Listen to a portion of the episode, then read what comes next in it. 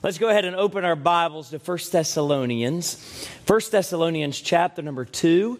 Um, I have an exciting announcement. I only have two points tonight. Yeah, Brother Bundy's like, that's the one you've been waiting for. Yes. Here we are, 1 Thessalonians chapter number 2. Let's go ahead and stand to our feet out of reverence for the reading of God's word. This is a really interesting portion of scripture to me, uh, not because of the, the great depth or even the rich doctrinal truths that are there, although there are some, uh, nor because of how it uniquely applies in the day and age in which we live. It's unique in this sense that the Apostle Paul is writing to those in Thessalonica, the believers there, and he is describing both how he desires to be beneficial to them and also how they are beneficial to him. 1 Thessalonians chapter number 2 and verse number 13. The Bible says, For this cause also thank we God without ceasing, because when ye received the word of God, which ye heard of us, ye received it not as the word of men, but, but as it is in truth, the word of God, which effectually worketh also in you that believe. For ye, brethren, became followers of the churches of God, which in Judea are in Christ Jesus. For ye also have suffered like things for of your own countrymen, even as they have of the Jews, who both killed the Lord Jesus and their own prophets, and have persecuted us, and they please not God, and are contrary to all men, forbidding us to speak to the Gentiles that they might be saved, to fill up their sins always. For the wrath is come upon them to the uttermost. But we, brethren, being taken from you for a short time in presence, not in heart, endeavor the more abundantly to see your face with great desire. Wherefore we would have come unto you, even I, Paul, once again, but Satan hindered us. For what is our hope, or joy, or crown of rejoicing? Are not even ye in the presence of our Lord Jesus Christ at his coming? For ye are our glory and joy. Wherefore, when we could no longer forbear, we thought it good to be left in Athens alone and sent Timotheus, our brother and minister of God, and our fellow laborer in the gospel of Christ, to establish you and to comfort you concerning your faith. That no man should be moved by these afflictions, for yourselves know that we are appointed unto them. For verily, when we were yet with you, we told you before that we should suffer tribulation, even as it has come to pass, and ye know. For this cause, when I could no longer forbear, I sent to know your faith, lest by some means the tempter have tempted you, and our labor be in vain. But now, Timotheus came from you unto us and brought us good tidings of your faith and charity, and that ye have good remembrance of us always, desiring greatly to see us, and we also to see you. Therefore, brethren, we comforted over you in all our affliction and distress by your faith. And I want you to notice very close attention to verse number eight. For now we live if ye stand fast in the Lord. Father, I pray that you would help me in these moments tonight to encourage your church. And Father, I pray that as we have come together to worship you, that we would also come together to encourage one another in the work. We ask this in Jesus' name. Amen. Thank you. You may be seated. I'd like to preach a message tonight entitled Mutually Compelled. Mutually Compelled. As, as Paul writes to the Thessalonians, the presence of suffering and persecution is permeating this passage. We see the evidence of it um, even from the, from the very beginning all the way to the, to the end, that they are a number of believers that are under pressure and under suffering. And the suffering is so severe that it seems that the Thessalonians were even uh, had great concern as to whether or not this should be the way that it is, which is why he had to remind them in chapter number three, verse three, that no man should be moved of by these afflictions. For yourselves know that we are appointed thereunto. In other words, you knew that these afflictions were coming. Well, hence the very next verse. For verily, when we were with you, we told you before that we should suffer tribulation, even as it came to pass, and ye know. So, once again, just as with Peter, now with the Thessalonians, we see that this is a church under persecution. And I'm telling you, a church that is under persecution is a church that is often discouraged, a church that often loses hope and loses heart. And I'll remind you that just as the Thessalonians were under suffering and doubt and discouragement. And, and here is Paul um, dealing with that same discouragement in his life and ministry. So was the Apostle Peter. So were those whom he was writing to. This, this theme of, of suffering, this, this matter of discouragement is a legitimate issue that we are all going to face.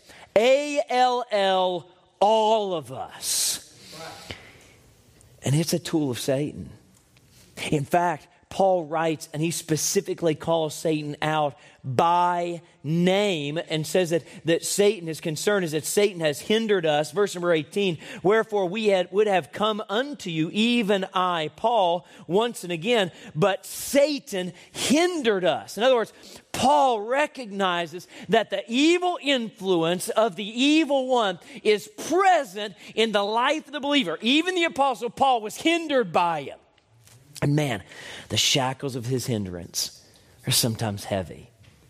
The discouragement that often comes as a result of that is sometimes absolutely unbearable. And our hope should be in Christ. There is no doubt that our hope should be in Christ. Our confidence should be in the Lord's provision our faith should be the result of a heart that is, that is unmovably committed to the promises of God, that we are seeing that, that place from afar, that kingdom that cannot be touched with the sufferings of this present world. We should be reminded that the sufferings of this present are not worthy to be compared with the glory that shall be revealed in us, and we should encourage our hearts in this. However, there is another element of encouragement, another element of hope, another element, if I could say, even of joy now, before you pull me off of here as a heretic, let me clarify. I'm not saying that there's another hope like the hope of Jesus, because there's not. There is not another friend like our friend Jesus who will never leave us or forsake us. There is not another one who has purchased us in his own blood. And if the whole world forsakes us, and if every believer forsakes you too, there will always be Jesus. But when believers, are in obedience to the Lord, you will find that we mutually compel one another to continue for the cause of Jesus Christ. It was even true for the apostle Paul in here as we look at verse number 18 and verse number 19 of chapter 2. He says, Wherefore we would have come unto you, even I, Paul, once again, but Satan hindered us. Now listen to his words very carefully. He says in verse number 19, For what is our hope or joy or crown of rejoicing? Now, our hope should be in Christ. Our joy should be in Christ. Our crown of rejoicing should be in Christ. But there is something else that helped compel Paul. There was another hope that he had, not to replace the hope that he had in Jesus, but far secondary to it, that sometimes on a discouraging day, would put courage into his heart and, and put joy in his footsteps. And here is the joy that he had. Here is the hope. Here was the crown of his rejoicing. He says, Are not even ye in the presence of our Lord Jesus Christ at his coming? And here's what he's saying is that sometimes when I'm reminded that you are in Christ, it gives me hope. When I'm reminded that you, whom we preach the gospel to, who you received it as it is in truth, not the words of man, but the words of God, and you're still standing for truth, you know what that does for me? Apostle Paul says, it gives me joy. It gives me hope. It, it gives me um, glory, he says in verse number 20, for ye are our glory and joy.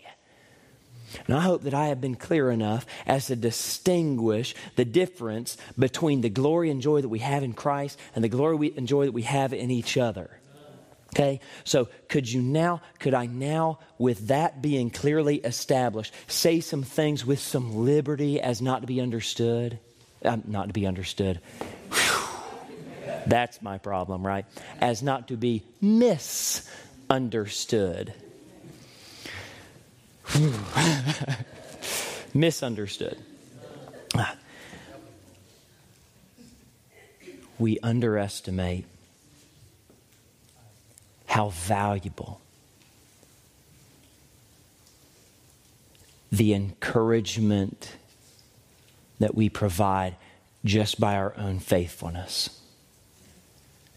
I'm not talking about the encouragement that we provide as we as we come together and and you know, pat each other on the on the back or gather around together and, and pray. The encouragement that we provide as we as we come together and, and as we minister to one another directly. I'm not talking about that kind of encouragement. I'm talking about the kind of encouragement that we provide one for another just by looking around and seeing that we're surrounded by a bunch of other people who have committed their lives lives to Christ and just knowing we're not alone.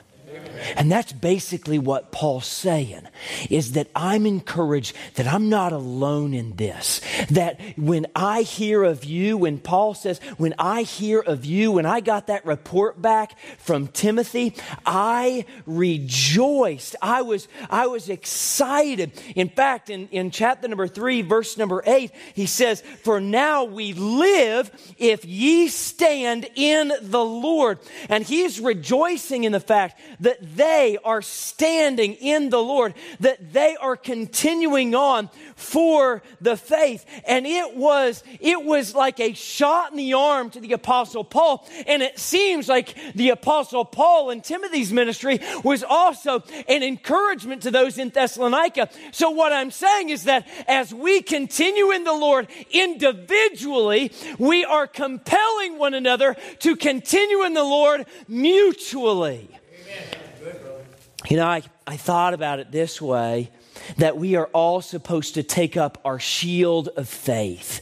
We go through that mighty armor of God that's given to us in Scripture, that we are to have, you know, the helmet of salvation, the breastplate of righteousness, that our loins should be girt about with that, uh, that belt of truth, if you will, that our feet are to be shod with the preparation of the gospel of peace, that we are to take up the sword, which we love. You know, I mean, the sword was always the coolest toy when I was a boy. We pick up the sword of, of the Spirit, which is the Word of God, but then there's one more piece, it's called the shield of faith. And I was thinking about that shield and the times in which it was written, those Roman times where it was not uncommon to see an entire legion marching down those Roman roads in lockstep as they cadenced together. And, and as those people in the village, I was going to say the village people, but the people in the village uh, would, would see them coming by, they would hear those soldiers' steps on that pavement just tromping down the way. And these massive shields that, that went from about the ankle to the shoulder, broad and concave. So that in the heat of battle they could tuck in behind that shield, crouch down, shove it all the way down to the earth so that nothing could get under, and they could duck their heads underneath it. And, and I see this, this shield that those Roman soldiers would carry, and I think about that shield of faith and, and putting our faith in the Lord. Boy, doesn't it, doesn't it protect us? And we, we put that shield down and, and we hold ourselves close against it, and it quenches those fiery fiery darts of, of the wicked one. But when I see those legions marching down the road, I notice that those legions move together. And as I see them marching in the imagination in my mind, they're all holding that shield beside them. And as a, a little boy watching this army go by, I can't hardly see anyone in there because those shields are so close together. And as I've studied some of the Roman military tactics, what they would do is they would bring those, those soldiers together in these cohorts and they would put soldiers up front, shield after shield after shield after shield after shield. And the soldiers on the outside would hold the shields sideways and shield after shield after shield after shield. And then what is amazing is that the soldiers in the middle would lift their shield above their head and have shield after shield after shield after shield, and you had an ancient tank. I mean, this impenetrable, almost wall of defense. And I had this thought, you know, one shield, it looks about like a door. I mean, big, square beast. But you put a bunch of shields together, it's no longer a little door, it's a wall. And here we are a potential wall of faith as we compel each other together to move forward for the cause of Jesus Christ. And no doubt that is how the Apostle Paul is feeling when he hears that they are standing fast in the faith, that he is not alone. He is not worried about his flanks or what's behind him, not just because the ever present power of the Lord, because the Lord has a method to his, um, to his goal. His goal is to care for us. His goal is to encourage us. His goal is to keep us righteous. His goal is to move us forward with his plan. But he tends to use his people. And sometimes the way that he uses his people is to compel one another forward just by our individual faithful living. And there's some things that I just want to point out in this text concerning our call to be mutually compelled. When we are mutually compelled, first off, we should compelled to be ministers of God. Ministers of God. Look at verse number 2 the, in chapter 3. In, in, verse number 2 of chapter 3, we learned that, that Timotheus or Timothy was sent by Paul to those in Thessalonica. Paul, uh, for whatever reason, either wasn't able to go or didn't feel that it was best that he should go, which is why he says in, in verse number 1 that, that it was good or we thought it good to be left in Athens, left at Athens alone. So we felt that Paul needed to stay in Athens, but then he sends Timothy forward. And in verse number two, he says that he sent Timotheus, our brother. Notice how he called what he, what title he gives him though, what occupation, and minister of God. Here, Timothy is called a minister of God in this relationship where he is now going to compel the Thessalonians forward and also going to bring the message to those in Thessalonica that they have been an encouragement to Paul. And as a minister of God, he's working to accomplish something. In verse number two, it says that he's working as a minister of God, first off, and our fellow laborer in the gospel, notice this, to establish you. To establish you. That word establish has to do with, with basically setting our feet on solid ground and refusing to be moved. Eh, that we aren't, if I could borrow some of the other words of the New Testament, that we aren't blown to and fro with every wind and doctrine, that, eh, that we shouldn't be pushed aside by the, by the affliction that may be in our life, but instead, Timotheus comes as a minister of God to establish you. I'm telling you, whenever I see others that are serving faithfully, whether they have ever spoken a word to me or not, but whether they have even tried to encourage me with their words or not. But when I see their example, I tell you, it helps establish me. Well, I tell you, when you are all alone out there in the middle of nowhere and you think that nobody else is serving the Lord, sometimes it gets awfully tough and awfully difficult. And I'm not making excuse. You know, we are all supposed to rely entirely on the Lord. But the Lord desires that we be encouraged by one another's commitment to the Lord. And I look around this sanctuary and I see men and women who are raising their families in the nurture and the admonition of the Lord. I see fathers and mothers and grandparents who have been given the task to raise children, to raise children that are theirs, to raise children that are, are someone else's, but have committed themselves to the task. And I'm telling you, I look into their lives and I realize that for them, it has not been easy. It's been full of affliction, it's been full of difficulty.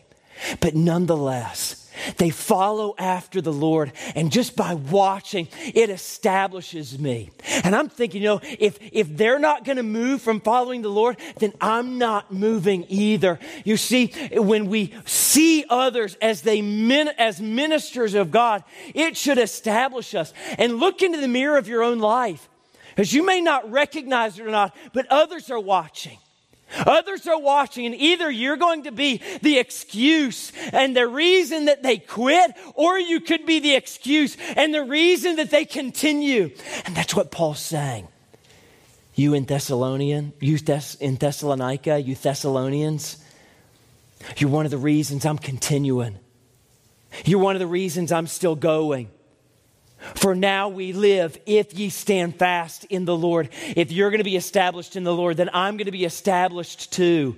We're going to continue on and carry on for the work of the Lord. Uh, the, the other thing that I notice in here, not only does he say that he's there to establish you, but preceding that, he says that, that he is a fellow laborer in the gospel to establish you. And then following that, he says, and to comfort you concerning your faith to comfort you. Interestingly enough, that word comfort is another word that is translated elsewhere as a description of the Holy Spirit, the word parakaleo. Parakaleo means to comfort indeed, but specifically to comfort by way of coming alongside. In other words, there's a companionship a togetherness involved in this particular type of comfort. And isn't that beautiful in the way that Paul is describing the comfort that he receives of those from Thessalonica and the comfort that he wants them to receive from Timotheus and from himself? As we come together, we comfort ourselves together. In fact, this blew my mind. I turn to Hebrews chapter number 10, verse 25. It's the verse that we quote to try to make everybody feel guilty for not coming to church. Okay, that was a joke. Um, it's the verse that we use to remind ourselves that the God commands us not to forsake the assembling of ourselves together. By the way, that is a command of God to come together. And you know, in that verse, Hebrews 10 25, it says, not forsaking the assembling of ourselves together as the manner of some is, but then it gives the reason we come together, but exhorting one another and so much the more as you see the day approaching, we come together for that purpose of exhorting one another. I'll tell you what blew my mind though. That word that's translated correctly, by the way, in Hebrews 10 25 as the word exhorting, same exact word, parakaleo. There's this idea of when we come alongside one another, even if we're not directly interacting, even if I'm not directly speaking to you and you're not speaking to me, not because there's anything between us, but because we're pursuing Christ together and we're pursuing the gospel and we've surrendered ourselves to the Lord, there is a comfort, there is a mutual compelling forward that, that is involved as we are ministers of God together. The next thing that I see is we are mutually compelled is that we're not just compelled to be ministers of God, but we're compelled to be laborers together. Verse number two, once again, and sent Timotheus, our brother and minister of God, and our fellow laborer in the gospel of Christ. You know, the, the work of the Lord is work. Are you aware that only work gets the work done? Isn't it true? I wish talking about the work got the work done. Man, all my work would be done like that because, man, I can do this. But not only work gets the work done. And, and we're called together to labor together. And I am compelled when I look out and I see so many here laboring together for the gospel of Christ.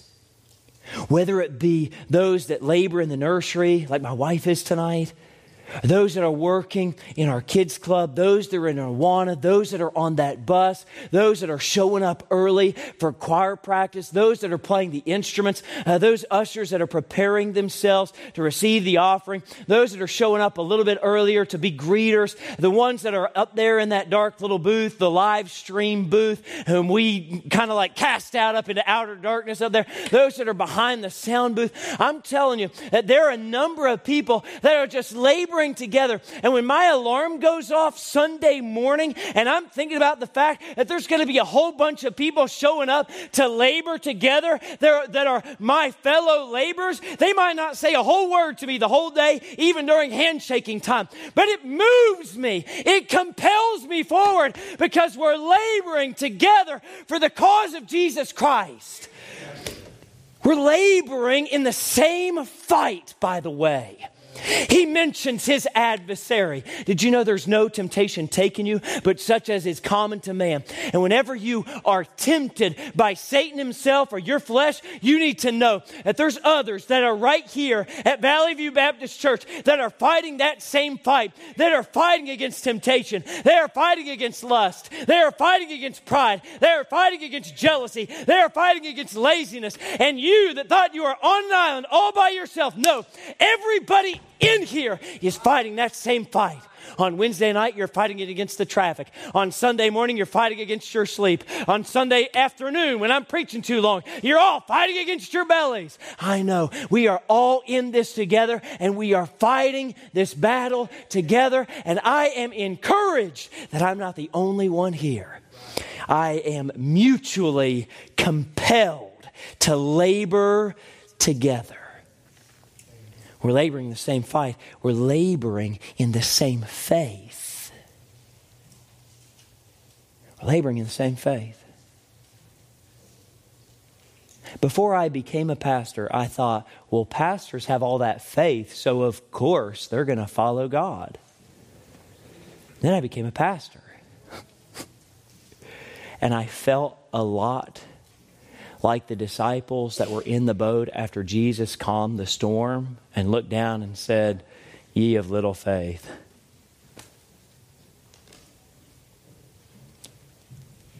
But I'm compelled forward because every single day, as you fight that same fight, you fight it with that same faith that the Lord has given you and that the Lord has given me. And that's what Paul's saying here to those in Thessalonica. That as Paul continues for that same faith, they are continuing and just knowing that they're sticking with it gives him a, a movement forward. He's mutually compelled.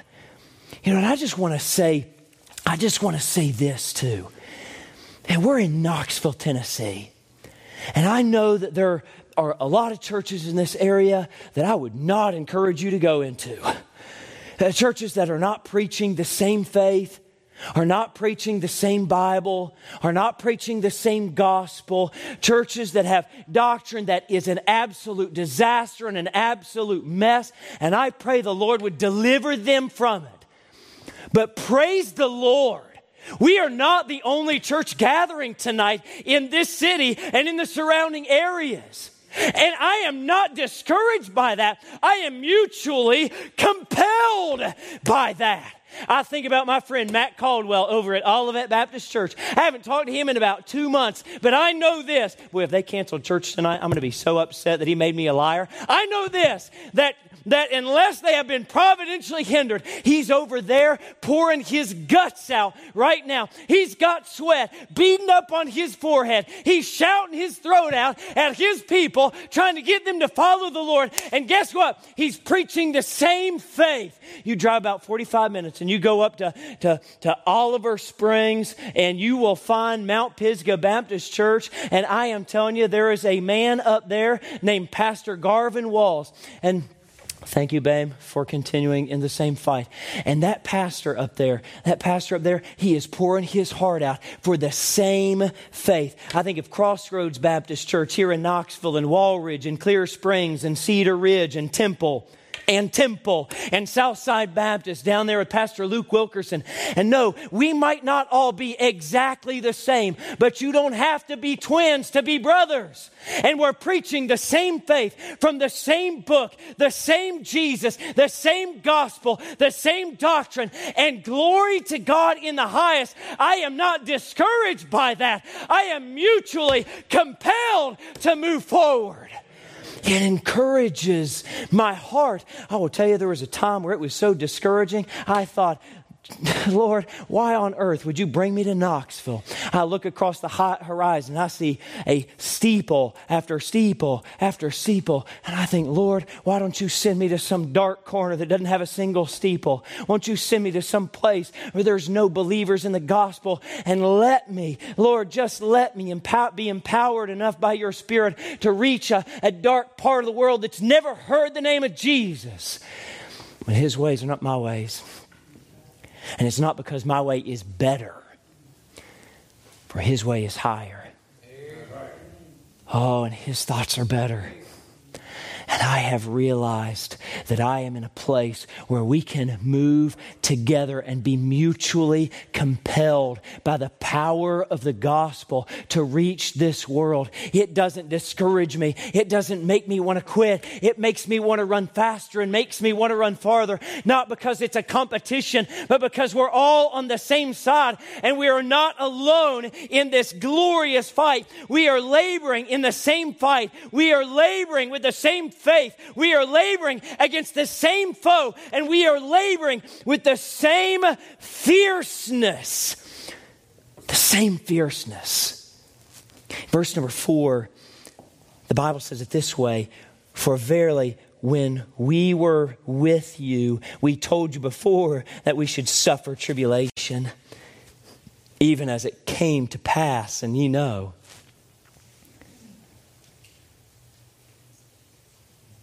He says in verse 5 For this cause, when I could no longer forbear,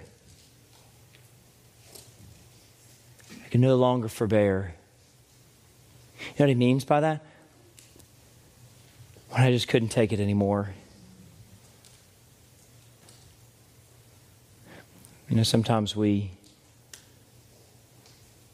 we get to a place where we just feel like we can't take it anymore. So, what did Paul do? When I couldn't take it anymore, I sent to know your faith. I just wanted to know.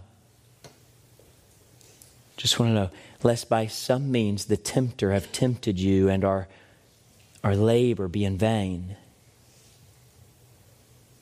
But now, when Timotheus came from you unto us and brought us good tidings of your faith and charity, and that ye have good remembrance of us always, desiring greatly to see us, as we also to see you.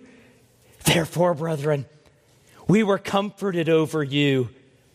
We were comforted over you in all our affliction and distress in your faith. You see, they were laboring with the same fierceness as Paul.